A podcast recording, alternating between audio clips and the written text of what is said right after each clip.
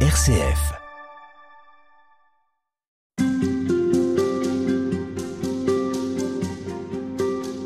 On est ici au patriarcat latin de Jérusalem.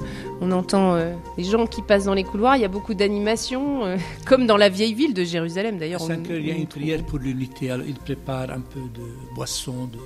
C'est la rencontre euh, des chrétiens catholiques romains de Jérusalem. Alors euh, nous sommes avec vous, euh, chez vous d'ailleurs, monseigneur William Chomali, bonjour. Bonjour. Vous êtes euh, donc évêque patriarcal à, à Jérusalem. On parle du partage tout au long de cette semaine. Et il y a un partage sur lequel on ne s'est pas encore arrêté. Et pourtant, ici, ça a du sens. Mais c'est le partage de la terre, la terre promise en héritage à la postérité d'Abraham. Je voudrais qu'on commence par une citation du livre du Deutéronome. Prends garde lorsque tu lèves les yeux vers le ciel et que tu vois le soleil, la lune et les étoiles toute l'armée des cieux. Ne te laisse pas égarer, ne te prosterne pas devant eux pour les servir. Ceux-là, le Seigneur les a donnés en partage à tous les peuples qui sont sous le ciel. C'est le partage comme, euh, le don de la création qu'on a ici dans, dans ce livre du Deutéronome. Oui. Le Seigneur a créé le monde euh, très beau. La création est belle. La création est au service de l'homme et pour ne pas une raison de dispute. Donc il faut partager l'air, le sol, le sous-sol, la mer, comme nous partageons les étoiles et le, et le soleil, qui nous illuminent tous sans distinction.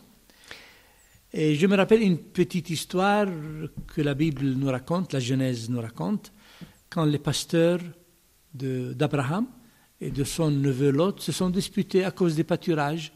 Chacun voulait une telle région verte pour les brebis, les vaches, etc. Il fallait résoudre le problème. Il fallait euh, quelqu'un qui soit large d'esprit.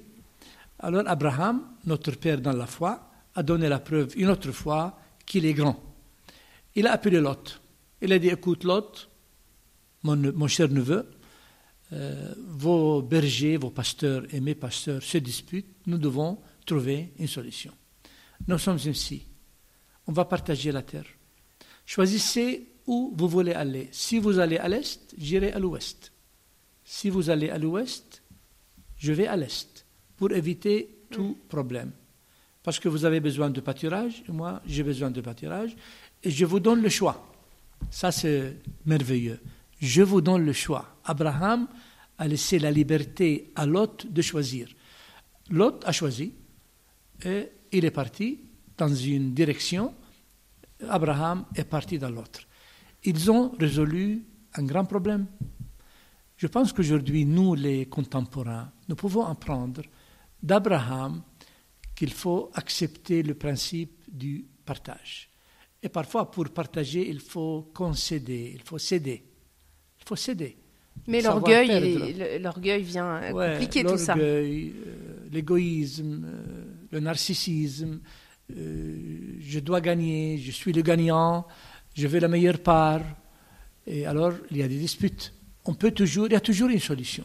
Chaque problème a une petite clé qui est la solution dans ce problème. Il faut la chercher, cette clé, et savoir résoudre. Mais quand on n'a pas la, la bonne intention, quand il n'y a pas l'Esprit de Dieu, donc tout devient, la création devient une cause de dispute et non pas une cause de concorde et d'entente. pas évident de, de partager. On le sait bien euh, ici aussi sur, euh, sur les Terres Saintes, euh, qui sont un lieu aussi où revient très régulièrement la question du partage. Comment est-ce qu'on peut dépasser ça? Comment est-ce qu'on peut parvenir à, à trouver des solutions justes? Parce que vous disiez dépasser son égoïsme, comment Ouais. faire? Euh, voilà, il faut considérer l'autre comme égal à moi-même. Aimez-vous, les aimez ton prochain comme tu aimes toi-même. Si nous commençons par ce principe, ou bien ne faites pas aux autres ce que vous ne voulez pas que les autres vous fassent. Voilà. Alors, par exemple, je prends Jérusalem, qui est la ville la plus disputée au monde. Il y a trois religions, deux peuples. C'est là où vous vivez depuis presque Là où nous 12 ans. vivons. Hmm. Cette euh, cité doit être une cité partagée. Dans quel sens? Les deux peuples peuvent vivre ici, chacun euh, comme autonome. Il y a la vieille ville, il y a la, la Jérusalem Est et il y a la Jérusalem Ouest, qui est très grande. On peut se mettre d'accord, vous les Palestiniens. D'ailleurs, c'est la solution des Nations Unies, c'est la solution du Saint-Siège, c'est la solution la plus acceptée du monde, mais il faut l'implémenter, il faut la mettre en, pratique, en exécution.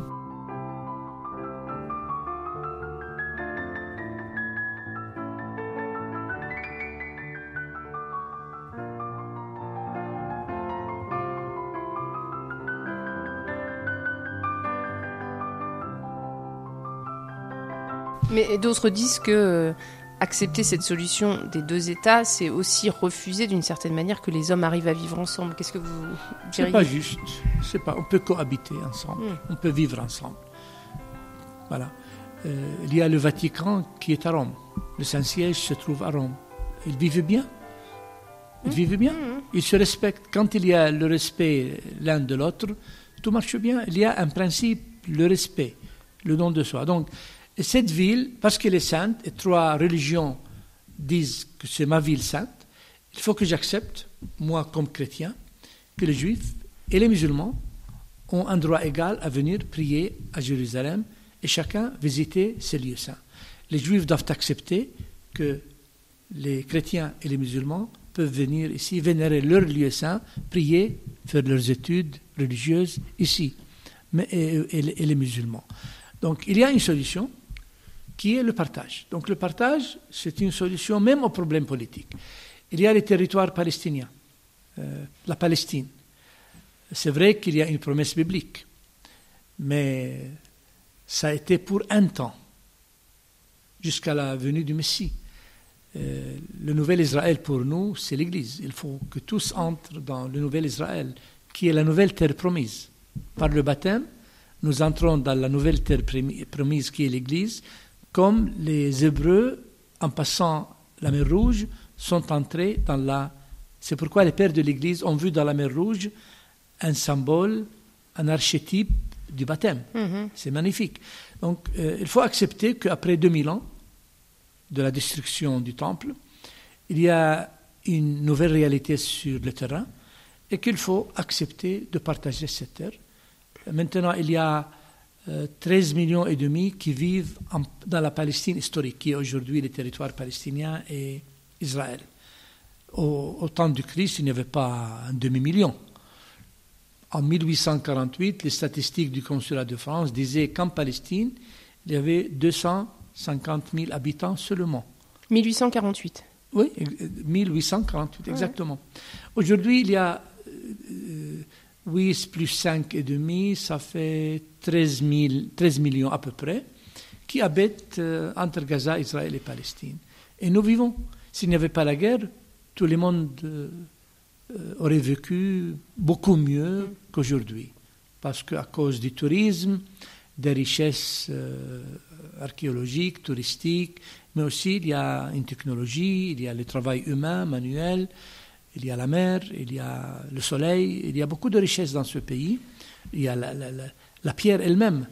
On vend la pierre. Eh. La plus grande richesse des Palestiniens, c'est la vente de la pierre. La pierre d'Hébron, la pierre de Naplouse, ça se vend. Dans les pays arabes, on aime la pierre palestinienne pour la construction. Hmm. Donc, il y a assez de richesses naturelles, mais il faut respecter la loi du partage, mais aussi il faut respecter les dons de Dieu. Ici, je passe à notre thème, le respect de l'environnement. Si le Dieu nous a donné le sol, le sous-sol, la mer, l'air, euh, c'est pour respecter ces dons de la création aux générations qui vont venir. Donc, polluer la mer, c'est Mm. euh, c'est un péché. C'est souiller un partage, vous diriez, finalement? Oui, c'est ne pas respecter l'héritage que nous avons reçu des générations antérieures et aussi de Dieu. Mm. Donc, euh, ça fait partie, c'est pas très euh, lié, mais c'est lié d'une certaine façon. Il faut respecter tous les dons de Dieu et les partager. C'est le résumé de ce qu'on vient de dire. Et puis alors, on, peut peut-être conclure euh, avec ce que le Christ a partagé avec nous, c'est-à-dire on dit que le Christ a partagé nos souffrances. Comment est-ce qu'on peut comprendre ça quand on dit le Christ a partagé, a été jusqu'à partager notre condition et Oui. nos souffrances C'est la logique de l'incarnation. La logique, la logique de l'incarnation, c'est que Jésus euh, le Verbe de Dieu, est devenu semblable à nous en tout, sauf le péché.